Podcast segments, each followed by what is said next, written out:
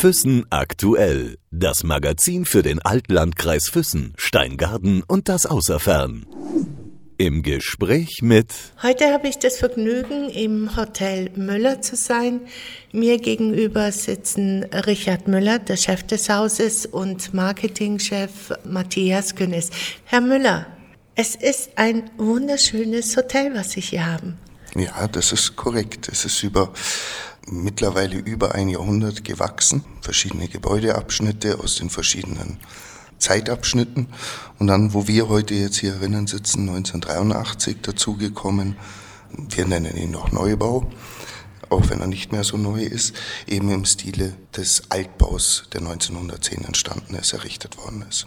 Jetzt muss ich dazu sagen, dieses Traditionshotel Müller ist in Hohenschwangau ein Dreh- und Angelpunkt für Touristen. Ja, das, das kann man so sagen. Zumindest eben in der äh, hochfrequentierten Hochsaison. Wir sind durch die neue Straßenverlegung gehen quasi alle Besucher von Schloss Neuschwanstein, äh, Schloss Hohenschwangau natürlich an uns vorbei. Das war davor natürlich auch schon so. Aber durch die neue Straße sind wir quasi noch mal ein bisschen mehr in den Fokus gerückt. Und das ist eben ein Punkt, wo wir uns jetzt zu diesem Schritt entschieden haben, neue Wege zu gehen, wie Sie das schön formuliert haben. Weil die Leute kommen zu uns, erwarten natürlich einerseits Informationen, möchten vielleicht auf die Toilettenanlage gehen, etc. Und äh, das ist sehr viel Arbeit in Hinsicht, was eigentlich gar nicht mehr mit der klassischen Hotellerie zu tun hat, sondern eben, äh, man könnte schon fast sagen, als Wegweiser. Herr Müller, bevor wir zu diesem Thema neue Wege gehen, möchte ich doch noch ein bisschen was über Sie und das Haus erfahren. Sie sind sehr jung und sind vor circa, Sie müssen mich korrigieren, vor circa sieben Jahren oder so sind Sie quasi in dieses Familienunternehmen mit eingestiegen. Ja, das ist, das ist korrekt. 2010 war es, als ich eingestiegen bin, zwei Wochen nach dem Tod meines Vaters. Äh, die Geschäftsleitung habe ich dann äh, im darauffolgenden, unserem Geschäftsjahr äh, beginnt am 1. März und habe die Geschäftsleitung dann am 1. März 2011 übernommen. Wo waren Sie denn zuvor? Ich glaube, Sie sind, wenn ich das so sagen darf, sind ungefähr 35 und ähm, Sie ähm, waren vorher in Südamerika. Ja, also kurz davor war ich tatsächlich in Südamerika. Ich bin hier zur Schule gegangen, habe hier in Füssen Eishockey gespielt, war dann mit 18 kam dann die Einberufung, bin ich zur Bundeswehr gegangen. Nach der Bundeswehr bin ich dann in die Schweiz und habe dort meine Ausbildung begonnen. Eine Ausbildung als was? Äh, ich habe äh, einmal einen Bachelor in International Hotel Management gemacht. Das hört sich wesentlich hochtrabender an, als es, was es ist. Es ist äh, schlicht und ergreifend eine Ausbildung in äh, Betriebswirtschaftslehre mit dem Fokus auf Hotelgastronomie. Und nach dem Bachelor bin ich dann zurückgekommen, sollte dann auch gleich wieder mit anpacken. Da hat dann aber die ja, wie soll ich sagen, die verschiedenen Generationen, die dann aufeinander geprallt sind, haben wir dann festgestellt, das, das funktioniert so nicht. Und ich bin dann wieder zurück in, äh, in, an die Uni, habe dort meinen äh, Master of Science gemacht, weil ich mir auch gedacht habe, ich möchte was haben, falls ich nicht das Hotel übernehmen kann, dass ich äh, dort eine Berufsausbildung habe, die mir Spaß macht. Das ist so im sozialwissenschaftlichen Bereich also Geisteswissenschaften, die Methodik der Geisteswissenschaften. Ja, und nach dem Master bin ich dann nach äh, Peru gegangen, habe dort Englisch und Rechnen an einer Grundschule unterrichtet und hatte dann zwei, zwei Aufenthalte in Peru, längere. Und beim zweiten, das, der war geplant, glaube ich, waren sechs oder acht Monate. Äh, nach drei Monaten kam dann eben der Anruf der Familie, äh, besser gesagt meines Vaters, der dann tatsächlich gesagt hat, du, jetzt komm zurück. Bin dann zurückgekommen. Matthias und anderer Kindheitsfreund, der Thomas, haben mich vom Flughafen abgeholt bin heimgekommen und konnte mich noch von meinem Vater verabschieden und dann war eigentlich klar, jetzt ist Schluss mit der Welt erkunden. Jetzt äh, bist du hier in Hohenschwangau gefordert. Es ist fantastisch, Ihnen jetzt dazu zu hören. Ich meine, Sie haben Kinder unterrichtet, Sie haben Ihren Master gemacht. Wahrscheinlich noch gar nicht zu der Zeit gedacht, dass Sie tatsächlich ins Hotelgewerbe wieder zurückkommen. Wie war das am Anfang? War das dann klar für Sie, ich mach's, ich bleibe jetzt da, aber unter diesen Umständen, wie es ist, werde ich es nicht weiterführen, sondern werde ein anderes Konzept machen oder wie, was, was war das für ein Gefühl am Anfang? Um ganz ehrlich zu sein, an das Gefühl kann ich mich jetzt so nicht mehr erinnern. Nein, äh, genau im Gegenteil. Also ähm, ich wurde eigentlich immer, so habe ich unser Unternehmen immer wahrgenommen, so ist, wie es ja auch in der Außendarstellung tatsächlich ist, Hotel Müller. Ich habe hier in der frühen Jugend immer wieder Ferien, in den Ferien ausgeholfen, in der Küche, im Service, meiste Zeit eben dann im Sommer beim Kartoffeln schälen und Gemüse putzen. Und für mich war das Unternehmen immer Hotel. Und mit diesem Gefühl, wenn man so sagen möchte, und dieser Einstellung, äh, habe ich das Unternehmen auch äh, übernommen und ich glaube, das zeigt auch eben meine erste Tat, so in Anführungsstrichen, äh, war die Verlegung der Rezeption. Die Rezeption hat damals ein eher stiefmütterliches Dasein quasi in der Ecke gehabt. Und ich habe gesagt, wir brauchen eine schöne Rezeption, einen schönen Eingangsbereich. Der Hotelgast, der zu uns kommt, der soll Verweilmöglichkeit haben, wenn das Zimmer vielleicht noch nicht fertig ist. Der soll in einen großzügigeren Bereich kommen, wo er einfach sich gleich mal wohlfühlt. Es sieht ja auch fantastisch aus, wenn man reinkommt. Also wirklich äh, sehr, sehr angenehm. Ihr habt ja einiges jetzt vor, einiges zu ändern. Wessen Idee war das, aus diesem Hotel jetzt etwas anderes zu machen? Wessen Idee, glaube ich, ist jetzt gar nicht so einfach zu sagen. Äh, Im Unternehmen arbeiten ja noch drei meiner Schwestern Hildegard, Stefanie und Katharina. Meine Mutter und mein Onkel sind nicht mehr jetzt ins alltäglichen Geschäft äh, eingebunden. Aber wenn ich da vielleicht nochmal auf die Lobby zurückkommen darf, ähm, die dafür ein bisschen exemplarisch steht. Also der Grundgedanke war eben Hotelgast, dem wollen wir was Gutes tun. Äh, und die Hotellobby ist dann zur Wartehalle umfunktioniert worden, nicht von uns, sondern eben von den äh, Tagesgästen. Da ist mal Platz, wunderbar. Die Leute, die jetzt vielleicht nicht den Aufstieg zu Schloss Neuschwanstein machen konnten äh, oder die Führung mitmachen konnten, hat sich das als beliebter Warteplatz rausgestellt oder von Reisegruppen, die mit uns zusammenarbeiten, aber vielleicht auch an dem Tag nicht bei uns reserviert haben nutzen dann das, wenn es schlecht Wetter ist, um dort ihre Leute zu sammeln, die Tickets auszugeben, Treffpunkt. Und aus diesen Erfahrungen raus ist es jetzt über die letzten Jahre immer wieder mehr und mehr gewachsen, dass wir in der Hinsicht etwas umdenken müssen, dass wir unser Hauptgeschäft, das müssen wir uns einfach immer wieder vor Augen führen, ist der Tagesgast und nicht der Übernachtungsgast. Und die Bedürfnisse dieser beiden Klientels, die ist unterschiedlich, sehr unterschiedlich, verständlicherweise. Und machen wir es mal so, zum gewissen Punkt ist immer alles unter einen Hut zu bringen. Und ab einem gewissen Punkt geht es eben nicht mehr.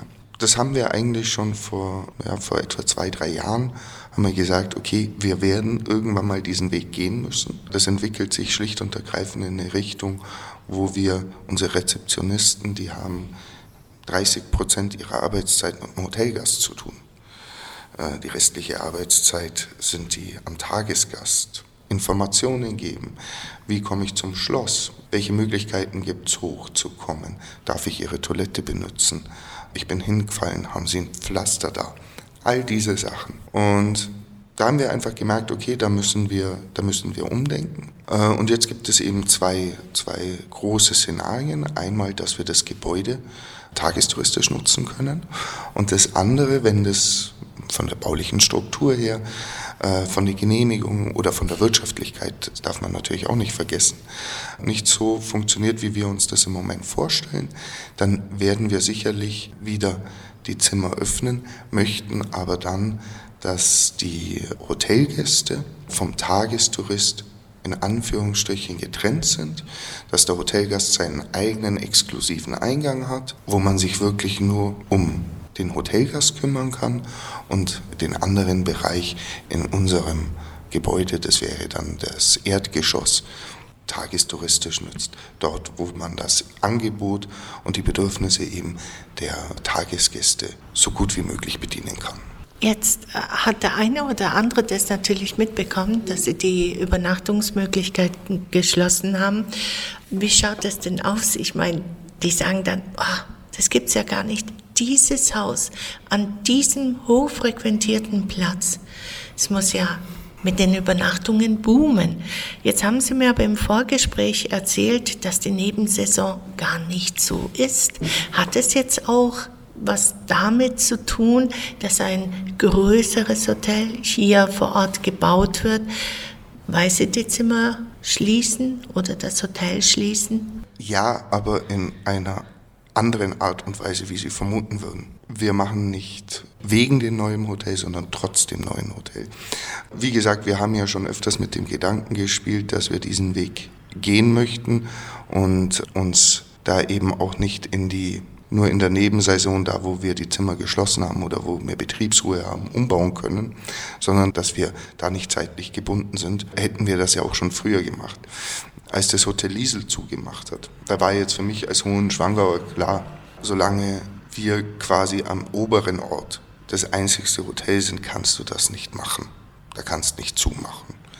Äh, und als dann bekannt wurde, dass das neue Amaron 2019 äh, aufmacht. Da haben wir dann gesagt, wunderbar, da macht ein Hotel auf, was die Kapazitäten und definitiv ja auch einen Standard erfüllen wird, was ja, denke ich, auch für den Ort Hohenschwangau repräsentativ sein kann und wird.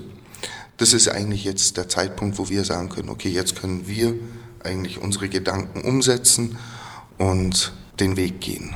Matthias, du hast auch in einem Gespräch zuvor erzählt, dass ihr an der Substruktur des Tourismus oder die Bedürfnisse des Gastes herausarbeiten wollt. Und deswegen auch dieses neue Konzept. Das Haus hat ja über 3500 Quadratmeter. Was stellst du dir vor, wenn du jetzt über ähm, Substruktur sprichst? Was stellst du dir darunter vor? Wie soll das aussehen?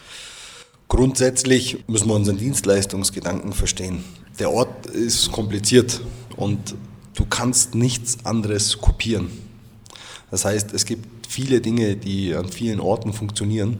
Das ist hier, wenn man das ein paar Jahre mitmacht, vor allem in der Hochsaison ist es anders. Richard hat vorhin schon angesprochen, diese Funktion als, Anlaufstelle, das äh, hört sich einfacher an, als es ist. Äh, wir haben es hier mit Menschen aus allen Nationen zu tun. Wir haben hier jeden Tag in der Hochsaison Leute, die nach Orientierung suchen, die ein bisschen so einen Halt suchen. Ja, ich habe dir im Vorgespräch auch geschildert, das kann man so ein bisschen mit so einem Flughafen vergleichen, wenn man da selber unterwegs ist. Das kennt jeder von sich selber. Man fühlt sich erst wohl, wenn man weiß, wo das Endziel ist. Wenn man weiß, hey, wo ist mein Gate? Äh, jetzt habe ich die Sicherheitskontrolle geschafft. Jetzt äh, bin ich orientiert. Ich weiß, ich muss um 12 Uhr irgendwas da und da sein, aber ich habe die nötige Zeit, dahin zu kommen. Und erst wenn du die Situation hast, entspannt sich's. Und das merken wir hier in dem Ort auch. Und dadurch, dass äh, wir mittlerweile einer der zentralen Anlaufstellen sind, versuchen wir das halt dann irgendwie A für die Gäste bequemer zu machen und B natürlich, wir sind jetzt auch keine äh, Wohltäter und B natürlich dann auch für uns zu nutzen.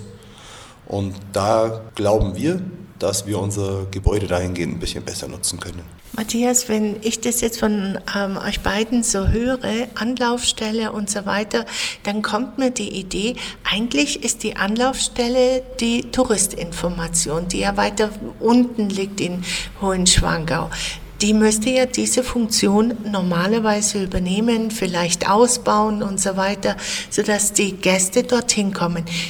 Mir scheint, als ob ihr diese Funktion übernehmen wollt, oder täusche ich mich da? Nee, mit übernehmen wollen hat das nichts zu tun. Da kann auch die Touristinfo nichts dafür, weil die einfach an einer anderen Stelle im Ort ist. Das heißt, wir sind einfach in der Ortsmitte, äh, ich sage jetzt mal in der Mitte von allen Parkplätzen, die es gibt. Wir sind an der Aufstiegsstraße, das heißt an dieser Gabelung und äh, direkt neben dem Ticketcenter, wo einfach jeder hingeht, der in den Ort kommt äh, also liegt es nicht irgendwie daran, dass das woanders nicht gemacht wird, sondern schlichtweg am Standort. Herr Müller, können Sie sich denn vorstellen, dass man diesen Standort, der da unten ist, vielleicht hierher verlagert? Oder dass man sagt, für den Gast, der jetzt nach Hohenschwangau kommt, ist es viel einfacher, an einem zentralen Punkt zu sein und die Informationen von der Touristinformation beispielsweise zu bekommen und die in einem Haus mit Ihnen zusammen wäre? Wir sind momentan an dem Punkt, wo wir sagen, es gibt keine Denkverbote. Wir, wie Matthias das schon richtig gesagt hat, wir sind keine Wohltäter. Am Ende äh, steht natürlich auch bei uns der betriebswirtschaftliche Gedanke. Aber es ist natürlich äh, schon richtig, dass man sagen kann, wenn äh, es da seitens der Gemeinde Schwangau ein Interesse gibt, dass man sagt, wir möchten es verlegen, dass man in das neue Konzept, wie wir das Gebäude strukturell nutzen oder den Umbau etc., wenn das alles so möglich ist, dass man sagt, okay, wir probieren die Touristinfo unterzubringen. Das ist momentan natürlich eine Idee, die man zum jetzigen Zeitpunkt weder kategorisch ablehnen kann noch begrüßen kann. Das, das wird sich zeigen.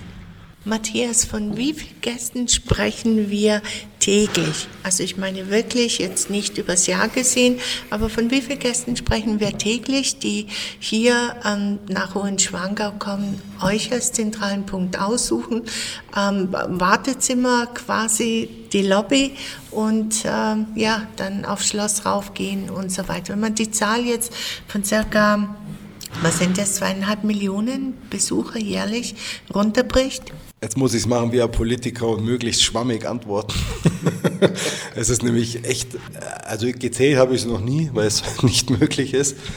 Man kann es versuchen runterzubrechen. Wir haben, glaube ich, wir müssen ja immer von der Hochsaison sprechen, weil das sind ja die Tage, die wir bedienen müssen. Also ich meine, das ist jetzt am 15. November wahrscheinlich hier entspannter als am 10. August.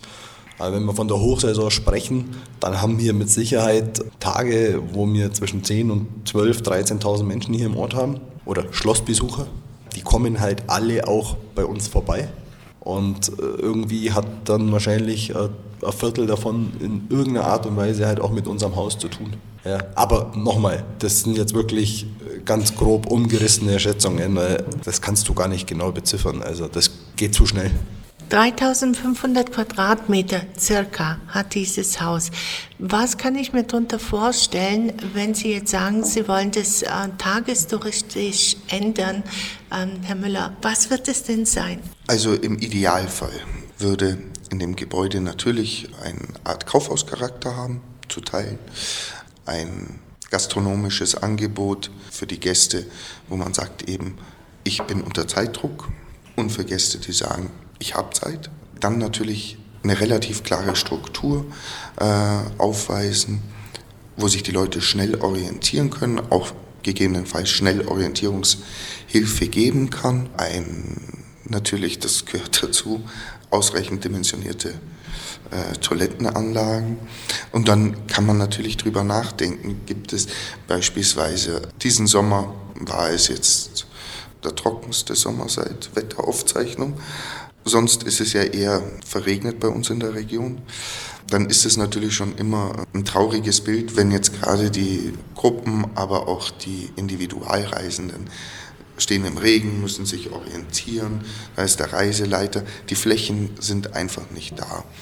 Und da könnte man sich überlegen, dass man da eben auch eine Anlaufstelle bietet, wo man sagt, hey, schlechtem Wetter, da könnt ihr euch unterstellen, da habt ihr eine gute Orientierung, ihr seht den Ort, das ist ja auch immer so ein Thema, äh, wenn ich Ihnen erzähle, wie oft wir Leute äh, in der Hochsaison an die Parkplätze fahren und ihren Bus suchen. Würden Sie mir nicht glauben. wie den Bus suchen. Es sind ja zwei große Parkplätze nur da, oder täusche ich mich?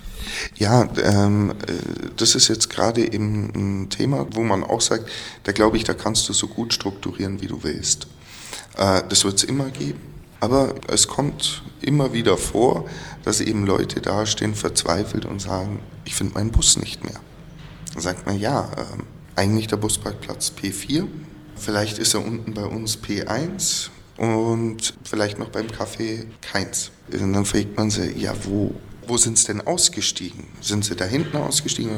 Ja, ich erinnere mich nicht mehr. Und das bitte jetzt nicht falsch verstehen, aber das ist eben Tatsache, es passiert eben gerade gerne bei älteren Menschen. Ja, den Leuten muss man ja irgendwie helfen.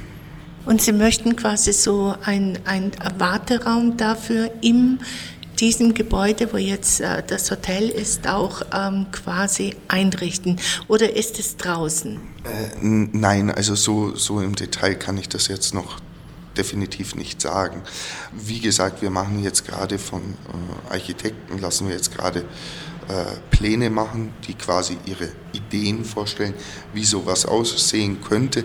Was wir dann tatsächlich alles anbieten können, hängt natürlich, wie gesagt, wir reden von einem Gebäude, das 1900 oder ein Teil davon, ein relativ großer Teil sogar davon, 1910 entstanden ist. Also was da überhaupt baulich möglich ist, dass man das vernünftig machen kann. Steht auf einem ganz anderen Papier. Das wird die Zukunft zeigen. Matthias, ihr habt aber zwei Standbeine. Das eine Standbein hier, Hotel, und das andere Standbein ist ja der Einzelhandel. Äh, Hotel Müller trifft es halt nicht immer zu 1000 Prozent im Kern. Es ist halt eigentlich immer schon eine Sparte gewesen. Darüber ist man vielleicht in der Region bekannt geworden oder damit verbindet man unser Haus, aber es gab eigentlich schon immer irgendetwas, was äh, zusätzlich betrieben wurde. Das heißt, das Thema Einzelhandel gibt es nicht erst seit ein paar Jahren, sondern das ist schon sehr, sehr lang her, dass hier Einzelhandel auch gearbeitet wird.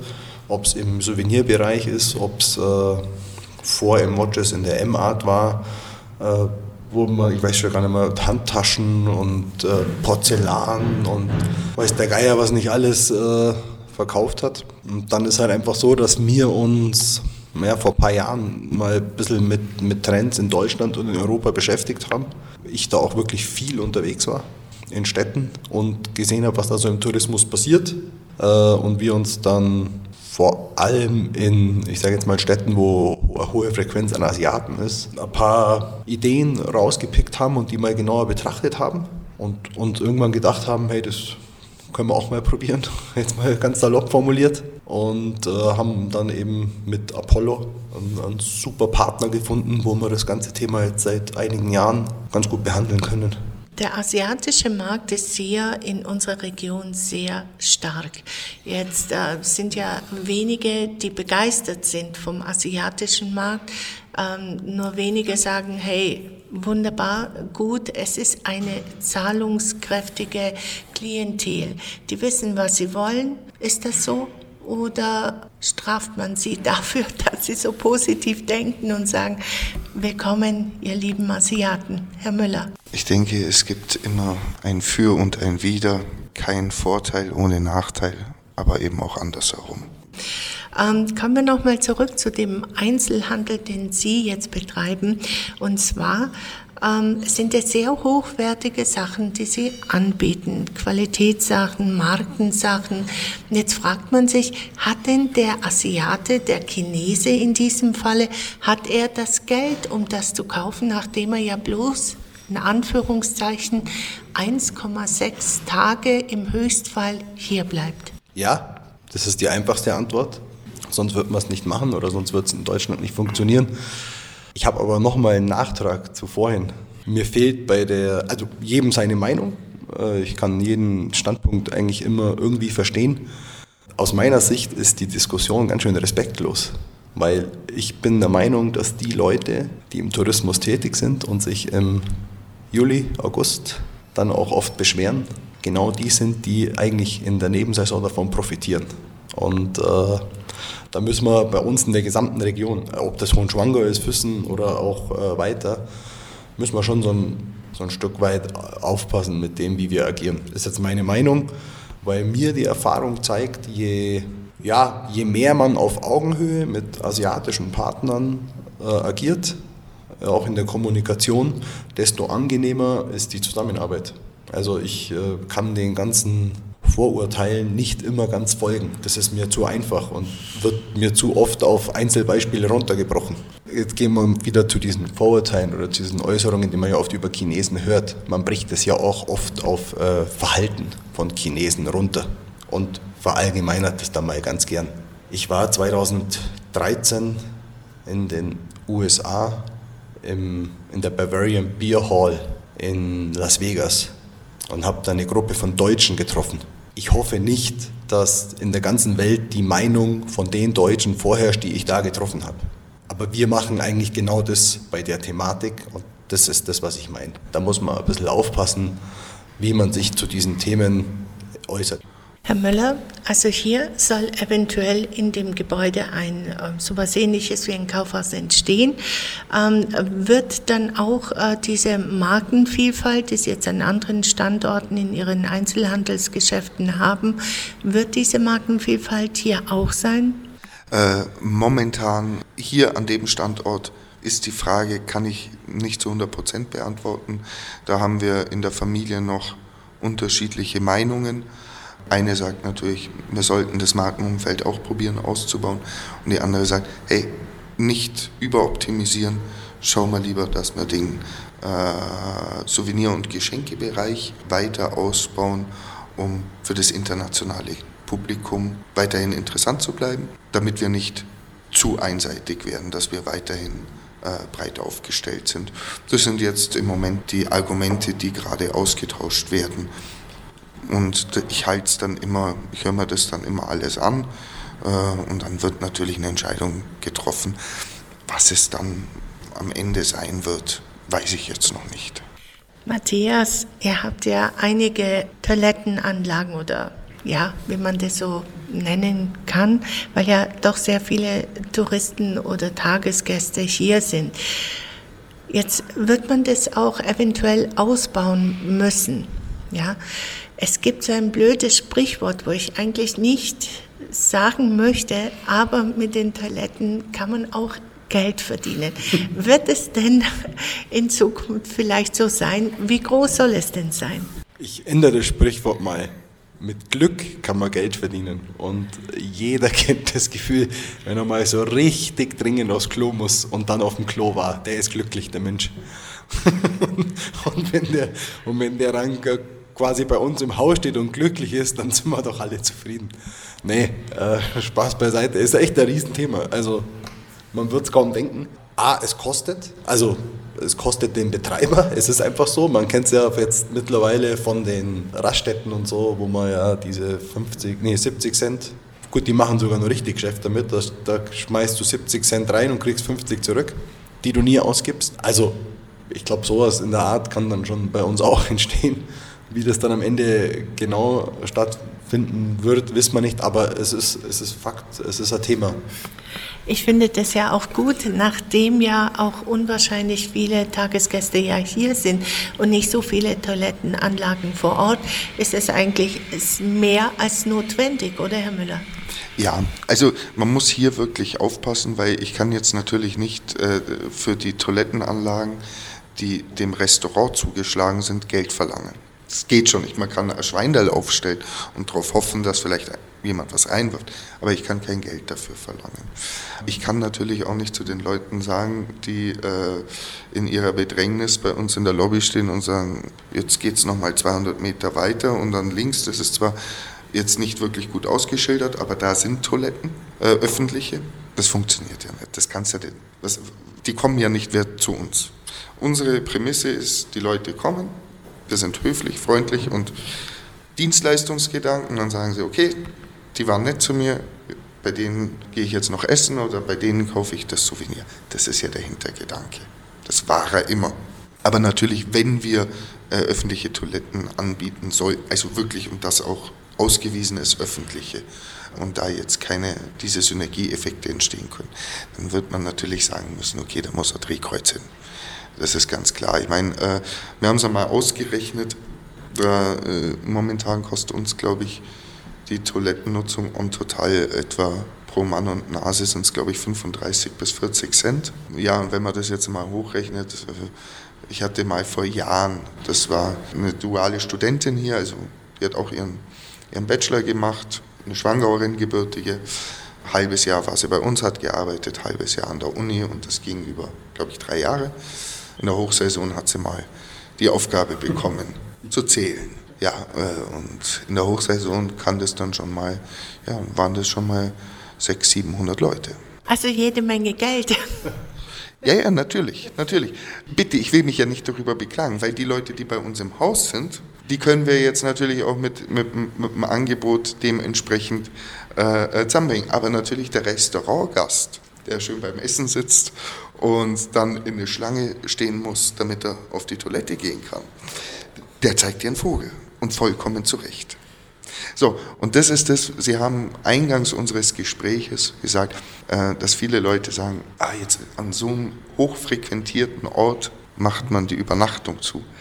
Nee, die Umstrukturierung ist genau wegen dieser Hochfrequenz, weil äh, schlicht und ergreifend unsere bauliche Struktur, nicht unsere unternehmerische, sondern unsere bauliche Struktur auf diese, mir sei verziehen, dass ich Menschenmassen jetzt sage, da ist unser Gebäude einfach nicht dafür ausgelegt. Das war es nie. Und jetzt haben wir eben gesagt, jetzt müssen wir das angehen, auf die Menschenmengen auslegen und dann machen wir weiter. Herr Müller, ich habe noch eine letzte Frage, die betrifft die Parkplatzsituation oder Parkraumsituation. Man weiß ja gar nicht, wo man teilweise parken soll. Es ist nicht besonders gut ausgeschildert. Die Verkehrssituation ist nicht so rosig, würde ich mal sagen. Gibt es denn mit den Nachbarn ein Übereinkommen oder gibt es ein Gespräch, wo man vielleicht diese Verkehrssituation mildern kann oder die ein bisschen anders ja, dem Gast entgegenkommen kann? Oh Gott, jetzt haben Sie einen wunden Punkt erwischt. Richtig wunden. Nein, äh, Fakt ist, dass mir seit wir könnten runter ins unser Verwaltungsgebäude gehen. Ein wunderbares Parkplatzmodell, was mein Onkel mit damalig WRF-Direktor hier, mit Herrn Mayer und mit Herrn Schweiger und dem Arbeitskreis der Gemeinde Schwangau und, glaube ich, Bürgermeister Sondheimer, da wurde ein Parkplatzkonzept entworfen. Das war die Nonplusultra-Lösung. Äh, es ist dann eben an den enormen Kosten damals und dem enormen baulichen Aufwand leider gescheitert. Wir haben seitdem jedes Jahr gibt es Überlegungen, machen wir das. Ich habe dem WRF äh, oder der WRF und ich, so rum sollte ich sagen, äh, haben auch schon mit Herrn Aulinger da, äh, nee, das war noch mit Herrn Meier, ein Parkhaus geplant. Dann sind wir immer wieder in Gesprächen, wie können wir es vielleicht organisatorisch lösen, etc. Also äh, es findet viele Gespräche statt. Der alles entscheidende Durchbruch hat noch nicht stattgefunden. Und mittlerweile stelle ich mich auf den Standpunkt, wenn wir keine strukturelle Veränderung herbringen, es gibt schon noch eine Möglichkeit, wie wir das ganze Problem lösen können. Da muss nichts gebaut werden. Wie sieht diese Lösung dann aus? Ihre Augen haben sich jetzt gerade so geweitet. So, was ist das für eine Lösung? Ja, die ist relativ einfach. Der Preis wird erhöht. Also nicht nur das des Parkens, sondern alles. Die Leute kommen, um Schloss Neuschwanstein zu sehen. Dementsprechend geht der Ticketspreis eben in der Hochsaison hoch. In der Nebensaison, wenn wir die Leute vertragen könnten und der Ort die Leute wieder vertragen kann, geht der Preis wieder runter. So ein flexibles System in der preislichen Struktur zwischen den Parkplatzbetreibern und äh, gegebenenfalls zwischen der Schlösserverwaltung und dem Wittelsbacher Ausgleichsfonds, der das Ticketcenter betreibt. Und ich bin der felsenfesten Überzeugung, dass man dadurch auch die, ja, die Tourismusströme doch leiten kann. Das gesagt. Die Frage ist natürlich, ist das in der Außenwirkung vernünftig? Ja, darüber muss man sich dann schon Gedanken machen. Wenn man dann zum Schluss kommt und sagt, okay, im Sommer kostet das Schloss jetzt einfach mal dahingesprochen 40 Euro und das Parken kostet 20 Euro und in der Nebensaison kostet das Parken 5 Euro und das Schlossticket dann nur noch 15 Euro, Ja, das muss man sich, müsste man sich überlegen. Aber wenn man sowas machen würde, glaube ich, wäre das Thema relativ schnell gegessen. Sowas macht man beispielsweise beim Overtourismus. Man expandiert nicht, sondern man stellt nochmal die Qualität oder man ähm, ja die Qualität eigentlich mehr oder weniger in den Vordergrund, sodass alles mehr oder weniger ähm, gestreut wird, dass es quasi über das ganze Jahr hinweg geht. Wir werden mit Sicherheit ähm, noch mitkriegen, wie es weitergeht, ob diese Parkraumsituation hier in Hohenschwangau dann doch ein gutes Ende findet. Und ich danke Ihnen vielmals für das Gespräch, dir Matthias auch und viel Glück. Und ich denke, Sie werden demnächst bald anfangen zu bauen, oder? Äh, bauen, also wie gesagt, kleiner Umbau findet ja jetzt schon statt. Ja, bauen wissen wir noch nicht so genau, aber Umstrukturierung, ja, das wird jetzt schon folgen. Die baulichen Maßnahmen, die werden dann kommen, sobald das komplette Konzept steht und die Genehmigungen da sind. Dankeschön für das Gespräch. Bitte. Wir haben zu danken. Füssen aktuell. Das Magazin für den Altlandkreis Füssen, Steingaden und das Außerfern.